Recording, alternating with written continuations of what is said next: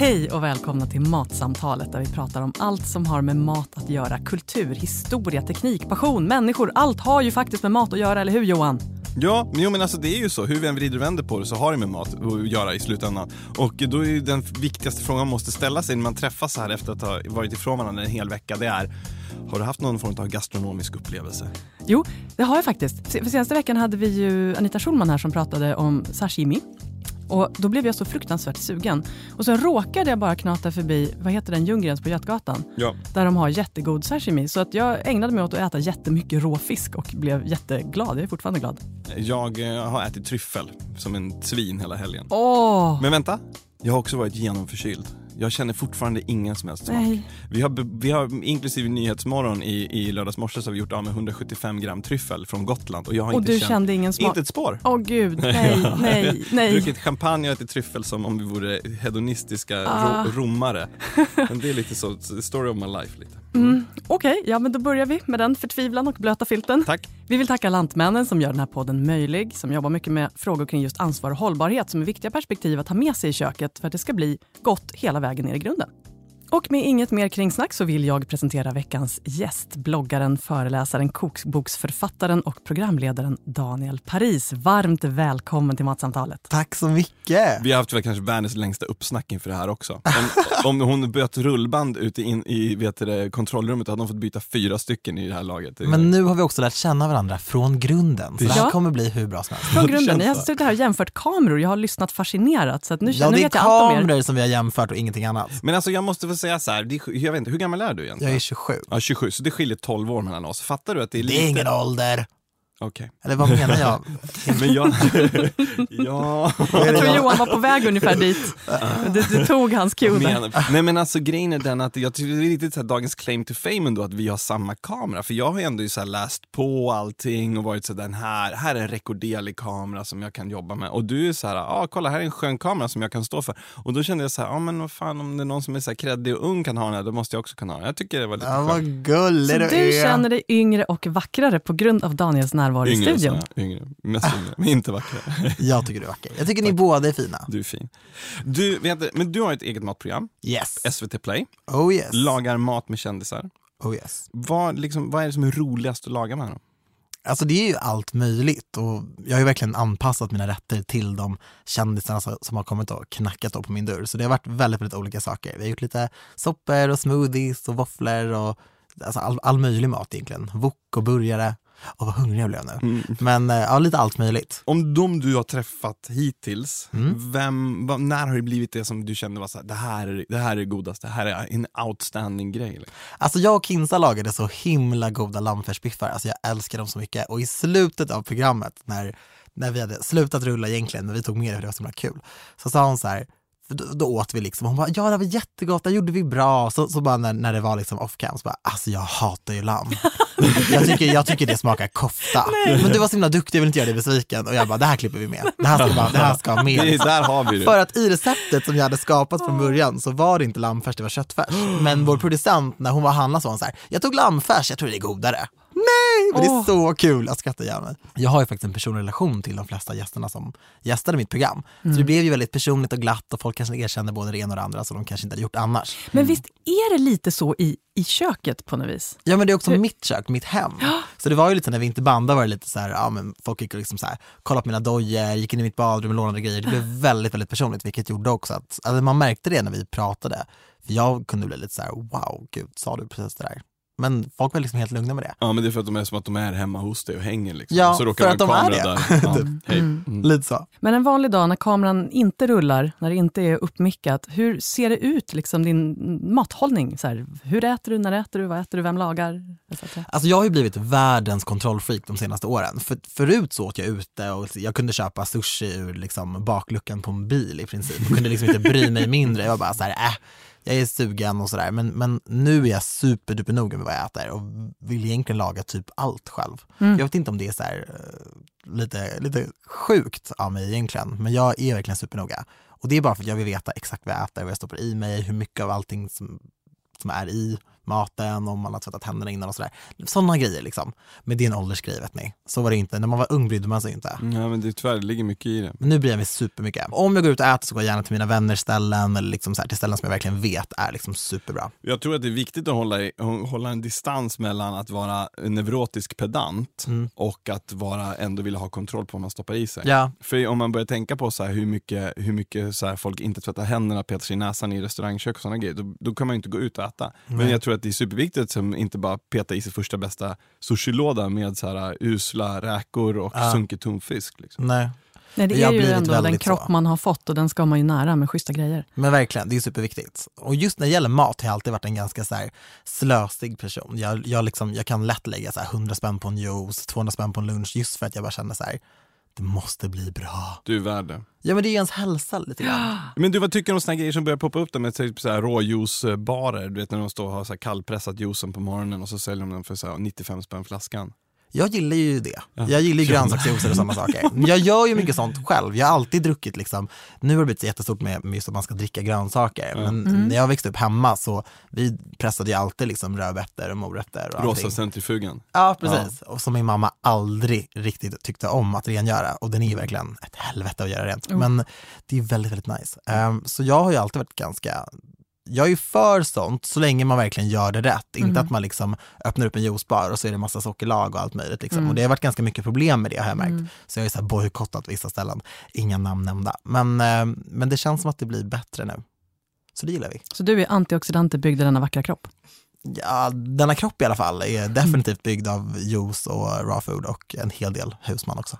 Jag är inte en stor juicare sådär, men jag fick en, en juice som faktiskt var fantastisk. Det var rödbeta, äpple och massor av pepparrot.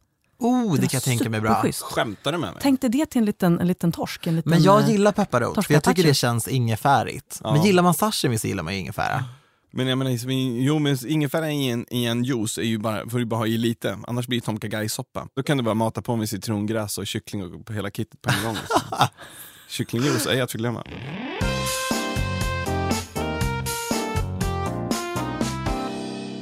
Rätten som du tänkte prata om idag, jag tror att den är en stor favorit hos rätt många människor. Vad är det för någonting?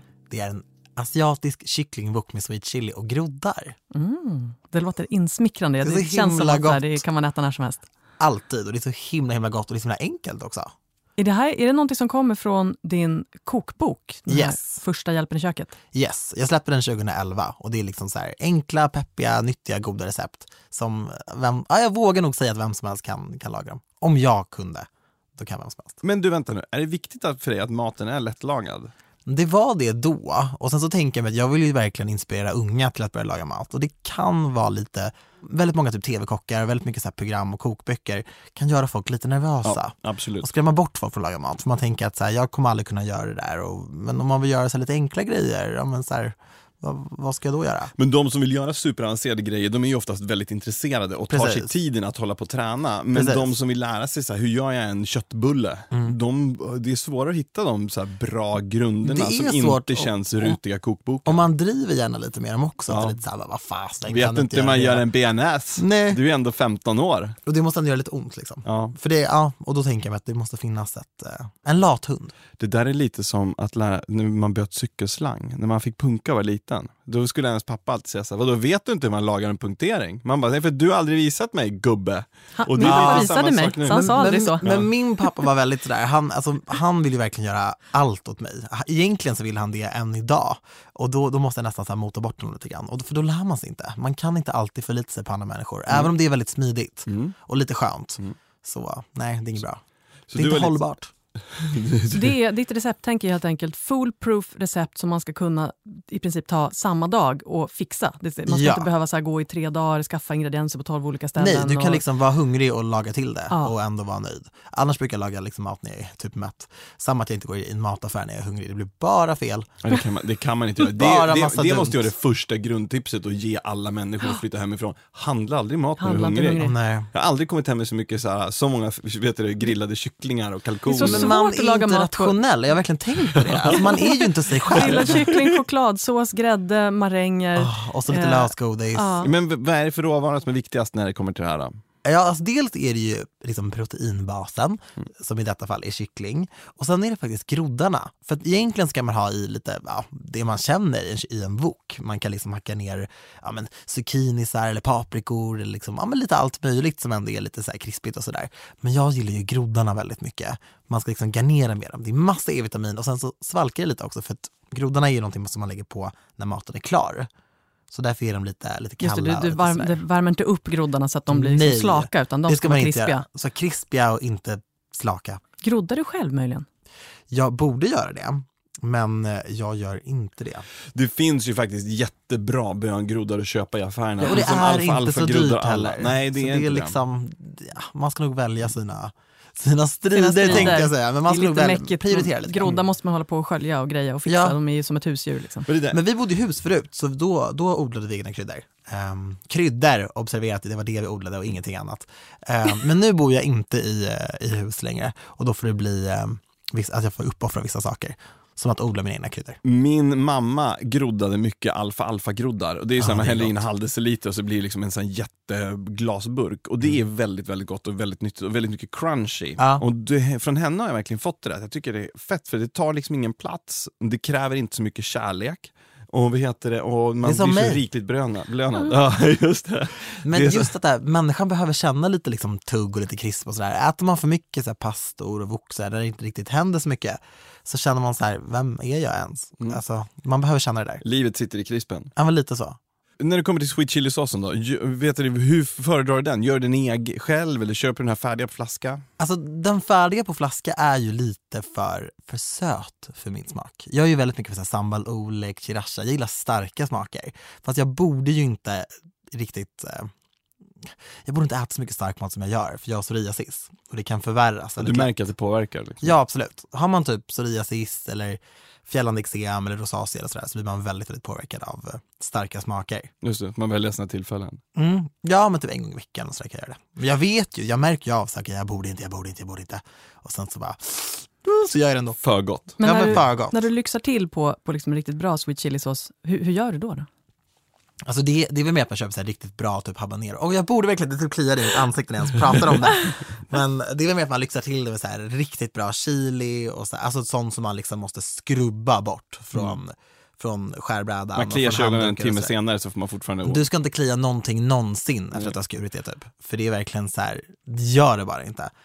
Men det, det är väl egentligen det egentligen, alltså i riktigt bra chili, att bara investera i det. För att i sån här färdig sås så är det faktiskt inte så mycket chili. Nej. Det är inte det, det, det är väldigt mycket socker och my- mycket annat. Ehm, men åh, det är så gott. Men förutom de krispiga groddarna och en, en bra sweet chili-sås, vad har du i woken? Jag har i squash, zucchini, paprika. Jag brukar blanda både gul och röd paprika för det är så himla gott. Och snyggt. Ja, och så blir det väldigt fint. Ehm, jag har i rödlök. Det är typ de grejerna jag brukar ha i. Champinjoner gillar jag också, men inte varje gång. Men jag, jag tycker det är ganska gott. Mm. Ehm, och sen typ lite vitlök. Det är de grejerna. Och vad har, vilken typ av kyckling, vilken kycklingbit använder du? Kycklingfilé, Kyckling. bara. Ja. Så brukar jag skära bort så att det är som inga, inga hud och så här. Så brukar jag banka dem lite så att de blir möra och sådär. Väldigt, väldigt gott. Men du, vad, vilken kyckling som helst. Jag brukar köpa ekologisk filé. Jag lägger ingen värdering i vad man köper. Men jag tycker om eh, det. Ni vet när man ser så här riktigt stora kycklingfilébitar i butik och då tänker jag bara så här. "Ah, det, det är inte bra det där. Alltså, jag, jag tror inte att det är så bra att trycka i sig sådär stora bitar som en gång i tiden har varit kyckling alltså. Jag tror inte det är så mycket kyckling. För mig skulle det vara okej om man visste att de hade levt länge, men om de är så här sex veckor och superstora, då blir man ju orolig direkt. Ja. Och sen är det ju där, alltså jag upplever att det blir lite mindre smak i de som är sådär väldigt snabbväxande. Jag tycker Ja. den ekologiska har lite mer, lite skönare smak. Men så känner jag med allt, alltså ekologiska ägg, ekologisk yoghurt, alltså det, jag tycker det, allt som är ekologiskt smakar mer. Men det är bara min åsikt. Det är liksom, och alla har inte möjlighet att köpa det och sådär. Det hade inte jag heller för några år sedan. Liksom. Och, det, och jag köper inte alltid eko nu heller, men i den mån jag kan och tycker det smakar bättre så gör jag det. Mm, det är bra. Det är, en, det är en avslappnad och rätt inställning. Vi ska försöka få folk att inte vara så sjukt elitistiska när det kommer till mat. Nej, och sen är det också väldigt knepigt att bara, du måste göra så här, du måste göra så här. Alla har faktiskt inte möjligheter. Alltså, vissa kanske inte ens, alltså jag menar det går att göra den här woken utan kyckling också. Så att om du skulle bjuda på den här woken vegetariskt, vad, sk- skulle du stoppa i någonting annat än kycklingen eller skulle du bara köra den liksom, utan? Jag skulle kunna köra den helt utan och jag skulle även kunna lägga till tofu eller corn. Men det är för att jag gillar det. Det smakar ju speciellt. Vissa hatar ju, särskilt corn tror jag. Det har varit väldigt mycket snack om det. Ja, väldigt mycket för eller emot. Ja, Mm. eh, och tofu tycker jag är gott liksom. Det är, man ändå, alltså de flesta har ändå mött på tofu, till exempel i misosoppa. Det är inte så många som tänker på det. Nej. Så vad är det här? Det är tofu. Liksom. Och det är superenkelt och tacksamt att jobba med. Det, tar, det smakar ju ingenting. Men och problemet är väl att många tänker inte på att de ska, det ska få vara i i någonting som gör att det får lite smak. Då blir det Exakt. mycket trevligare. Liksom. Exakt, det är det som är, det, det är ju det som är grejen. Bara, det smakar ingenting, det är, man bara nej, det, det är det som är grejen. Men är, har du wokpanna? Ja, Så här, alltid. Det blir jätte, jättestor skillnad. Och Ja. sen så gillar jag också att så här, när, på, i, i slutskedet då när maten nästan är klar, då har man liksom alla grönsaker, kycklingen och så har man eh, nudlarna. Då är det väldigt kul att så här, slänga runt med dem. Så, jag, vet, det är så barnsligt men jag tycker det är så kul då att kunna så här, verkligen så här, nu, nu, nu gestikulerar jag. Ja, väldigt du rör liksom, väldigt. febrilt här Ja. i, i studion. Men, ja, men det, eh, det ska flyga lite grann. Ja, det är som att ja, klippa pannkakor. jag tycker det är väldigt, väldigt kul, så slänger man runt med det och sådär. Men- Så, och det kan man ju inte göra i en vanlig stekpanna.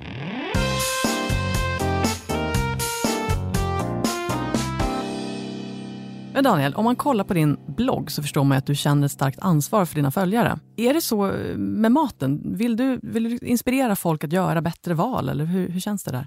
Ja, alltså just det här med att skapa en medvetenhet och en, eh, ett ansvarstagande hos folk som följer mig, det är ju, genomsyrar ju allt. Alltså min, min Facebook och min Twitter och min blogg och min Instagram, alltså verkligen allt, allt, allt. Jag tycker det är superviktigt. Och det gäller ju ja, i alla val jag gör egentligen. Så Ja. absolut maten också. Men Hur, hur matlagningsintresserade är dina följare? Alltså de är ju rätt unga. Alltså mitt följe är ju mellan 15 till 25 och ibland yngre märker jag nu att det verkligen har sträckt sig. Ehm, de, de lagar ju inte så jättemycket mat, det gör de Nej. inte. Eh, de börjar väl fundera lite på liksom, vad ska jag bli när jag blir stor och så här, hur kommer det bli när jag flyttar hemifrån och sådana saker. Liksom. Ehm, så det, jag tänker mer att här, om jag kan påverka dem i det här skedet så kommer de ju kanske minnas det också om några år. Mm. Lite som när man inspirerar folk att ge till välgörenhet. De kanske inte kan göra det nu, men de är ju också morgondagens givare. Jag kommer att brinna för att jag säger det här, men du är lite som den avsaknade hemkunskapslärarinnan. Ah. Om du ger folk lite baser nu, det är det som kommer göra att de kommer laga mat och stå i sina egna första studentkök sen när de flyttar Ja men hemifrån. det är lite det, det är lite det jag vill visa upp. Och just att så här, som, som bloggare eller som så här, nöjesperson så, vi blir bjudna på väldigt mycket saker och middagar hit och dit och så här, man ska typ inte laga mat hemma utan man ska gärna sitta på en fin uteservering och käka. Fast man inte gör det. Mm. Då vill jag visa att liksom, ja, alltså jag, jag står också hemma i mitt kök och lagar mat och det är faktiskt rätt kul. Liksom. Mm, mm. Bjuder över kompisar och så hänger vi och sådär. Så det är ju inte så tragiskt som många kids tror att det är. Men vänta nu, för fem år sedan, alltså jag tycker det här skiftet har gått jättefort. Då var ju bloggosfären generellt så, du ska vara ute, käka mat ute. Ja, Men nu har det ju blivit mycket mera, ikväll är vi hemma och lagar middag för det blir mycket godare och för att det är bra ekonomiskt. Och det finns en helt annan medvetenhet som man inte trodde skulle vara redan i så låga åldrar. ja men det är ju fantastiskt om det är det. Och det är ju så här, alltså det blir ju på något sätt vi som är lite äldre i gamet, vi inspirerar ju också en yngre målgrupp. Mm. Och även de som har stora plattformar, att faktiskt eh, Ja men, Att det är hippt att laga mat. ja men lite så faktiskt. Och det är ju rätt hippt. Och det är väldigt coolt att ta hand om sig själv och vara medveten om vad man äter och sådär. Och att faktiskt, alltså det jag märkte när jag började laga mat var också att mitt självförtroende och min självkänsla ökade väldigt, väldigt mycket. Att jag liksom utvecklades av att så här, stå och göra saker och tänkte jag så här, Du när jag- kunde minsann ta hand om dig själv. Ja men lite så. Och när jag var klar var jag så här, jag kände stolthet på riktigt och jag kunde inte riktigt sätta så här finger på den känslan. Så sa jag till mina vänner, jag bara så, jag kände mig så himla nöjd och så himla glad. Och, och liksom, jag bara lagade lite middag igår och liksom så bjöd, eh, då bjöd mina föräldrar på det. Så här. De blev jätteglada liksom och tyckte det var asgott. De ljög säkert. Men, och då sa jag så här till min vän, jag bara, vad är det? Och hon bara, det kallas stolthet. Du är stolt över någonting som du har gjort. Och jag bara, vad sjukt. Då hade de, då hade de liksom serverat mig allt i alla år. Ja. Och då tänkte jag så här, men det här vill jag göra igen och igen och igen och det här måste ju alla liksom kids göra för att känna den här känslan. Och det blev väl lite mitt mantra liksom. Gud, Alltså, vilken underbar drivkraft. ja, men jag, tror bara, jag tror att folk som är yngre, i alla fall typ mitt följe och kanske i min ålder, så här, de, de känner stolthet i typ fel saker. Alltså, nu blir man stolt när man får mycket likes på en bild på Instagram eller när man skriver ett Facebook-inlägg som eh, får mycket delningar eller sådär. Men det är liksom så det är lite, lite, lite fel fokus tror jag. För- Vi pratade ju tidigare om det där med recept, att, att så här, följ inte recepten, följ munnen. Liksom, Ja. smaka, gör. Och det är ju precis det man gör då, det är att man använder sitt eget omdöme och skapar Exakt. någonting själv. Exakt. Och det är ju fan så mycket att vara stolt över.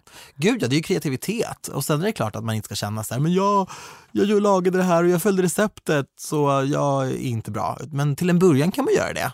Och sen så när man känner sig lite tryggare, det kanske man kan liksom bara glutta lite på receptet och sen till slut behöver man inte kolla alls. Du vill helt enkelt lära folk att bygga sig själva genom att laga mat. Exakt, exakt så. Daniel, ta nu med oss in i ditt lilla, lilla kök så lagar vi raskt en kycklingwok. Yes. Man börjar med att steka nudlarna. Man kan köpa färdiga woknudlar egentligen och de är ganska bra preparerade och sådär från början. Mm. Ehm, och sen så skär man kycklingen och grönsakerna. Jag tycker egentligen att man ska fräsa dem i olika pannor Mm. för att så här, du vill att kycklingen ska vara liksom genomstekt. Mm. Ehm, så man, samtidigt som man gör nudlarna så gör man även kycklingen Mm. och så rör man runt liksom i båda. Ehm, sen när kycklingen har fått ganska bra med färg och en yta liksom, inte helt klar men på väg, så häller man ner grönsakerna Mm. och så rufflar man runt lite där och kryddar lite och har sig. Och sen så häller man på grönsakerna och kycklingen i woken och så rör man runt lite och kryddar lite och har sig så att de liksom kan ta smak av varandra. För det är superviktigt, annars blir det liksom inget gott. Måste gifta sig lite i woken. Ja, precis. Och så har man ner sweet chili och kanske lite färsk chili om man vill det. Eh, jag älskar ju det. Så det ser Ehm, längtansfull ut. Ja, det är så himla gott. Ehm, och sen så kör man på lite, liksom, låter det dra ihop sig och få lite smak av varandra och sådär. Ehm, I typ 10 minuter. Sen är det klart. Och sen så häller man upp det och garnerar med ja, groddar. Ha på lite soja, kryddor. Och sen kan man faktiskt ha på lite mer sweet chili om man vill. Det är himla gott med chili alltså. Och vad är det för kryddor du brukar ha i woken? Jag brukar ha salt, svartpeppar och sen så brukar jag ha i, eh, man kan faktiskt ha i fisksås också Bra. typ två skedar. Det är så himla gott. Men gör inte som jag gjorde en gång och tappa ut fisksåsen. För att då stinker det i lägenheten i typ två veckor. Alltså det går inte att få bort. Nej, fisksås och jordnötsolja, liksom, behandla det med Det är försiktighet. helt sjukt men det är så himla gott. Det som är grejen med fisksås är att det är verkligen något man måste ha hemma, för det ger så mycket smak. Ja, men det är också så här, om man inte riktigt stänger till den ordentligt så stinker det hela kylen också. Ja, ja. Det är en, det är en, en härd liksom. Ja, Men det är himla himla gott och man kan ha det på typ allt. ja, ja visst. Inte till leverpastej. oh ja, nej, en obehaglig historia. Jag åt med smörgåsar med, med smör och skivad leverpastej på när jag var liten. Så äcklig är jag. Nej, det är inte gott alltså. Ja, Men brukade ni äta så här knäckebröd och sen så leverpastej och sen så här inlagd gurka? Ja. ja, men herregud, det är väl inget ovanligt. Ah, det, är så alltså det kan jag äta nu och bara leva Ja, life. det äter Ja. vi varje morgon. Men har ni, har ni smör under leverpastejen? det är Det, klart. har inte jag, jag tycker det är äckligt. Jaha. Jag tycker det ser äckligt ut för. freak. Varför Jag har vet inte Men det. jag gillar inte smör på bröd överlag. Hur, hur... Har du inte smör på smörgåsen? Nej, Vad har du på då? alltså jag är har... du död inombords? Nej men jag har, om jag ska göra en macka då har jag liksom knäckebröd och så skinka och ost liksom. Inget men smör. blir det inte torrt? Jo, lite grann. Jag tycker smör smakar olja. Don't do it! Nej, men alltså, jag tycker inte det är så gott. Jag har skrivit en bok om bara smör. Skämtar du? Nej, jag är gravallvarlig. Skämtar du? Nej, Nej, nej, det är så. Han har skrivit en bok om smör. Älskar, smör är mitt liv. Jag, hela min kropp bygger upp med smör. Oh, wow. Ja. Så här har vi så- antioxidanter är denna vackra jätte- kropp, smör byggde ja, denna vackra Ja, kropp. men jag ber om ursäkt Johan, Nej, men det är okej. och, och till kan- alla som upprörs liksom. Men jag, jag har bara vant bort smöret Det i är, min helt, vardag. det är helt rätt. För det finns så mycket kalorier som du kan peta i på andra bra sätt än att ha i via smöret. Jag råkar älska smör på, på smörgåsar, framförallt när de är ny, nygräddade.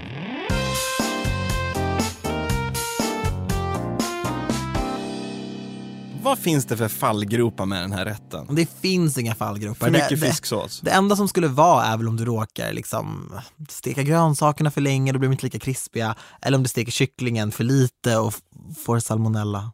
Mm, Just det. Det, det är väl lite väldigt, de grejerna du ska undvika. väldigt svårt att få salmonella och svensk kyckling. Ja, jag vet, Viktig men poäng. det smakar konstigt. Också. Ja, ja, det det, det, är Ja. ganska viktigt att det är liksom Kyckling ska man vara genom, genomstekt. Och sen är det där att inte slänga ner eh, groddarna tillsammans med grönsakerna i tio minuter, utan de har du i allra sist så det blir så Aldrig, du vill inte ha slaka groddar. Inga slaka groddar. Nej, Ståndaktiga groddar.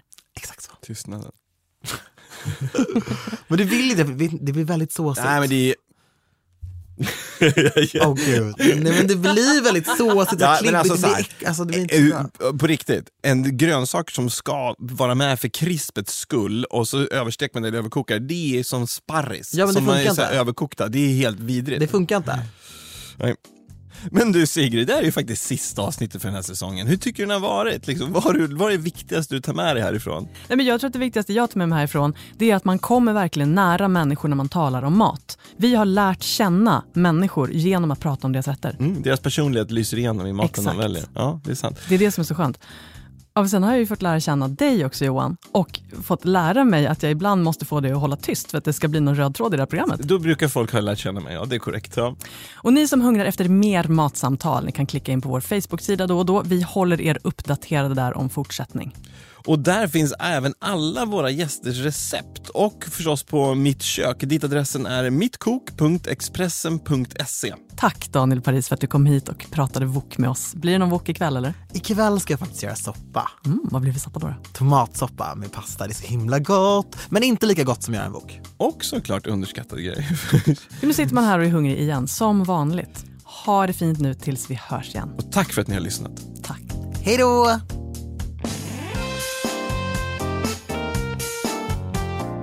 Matsamtalet görs av produktionsbolaget Munk.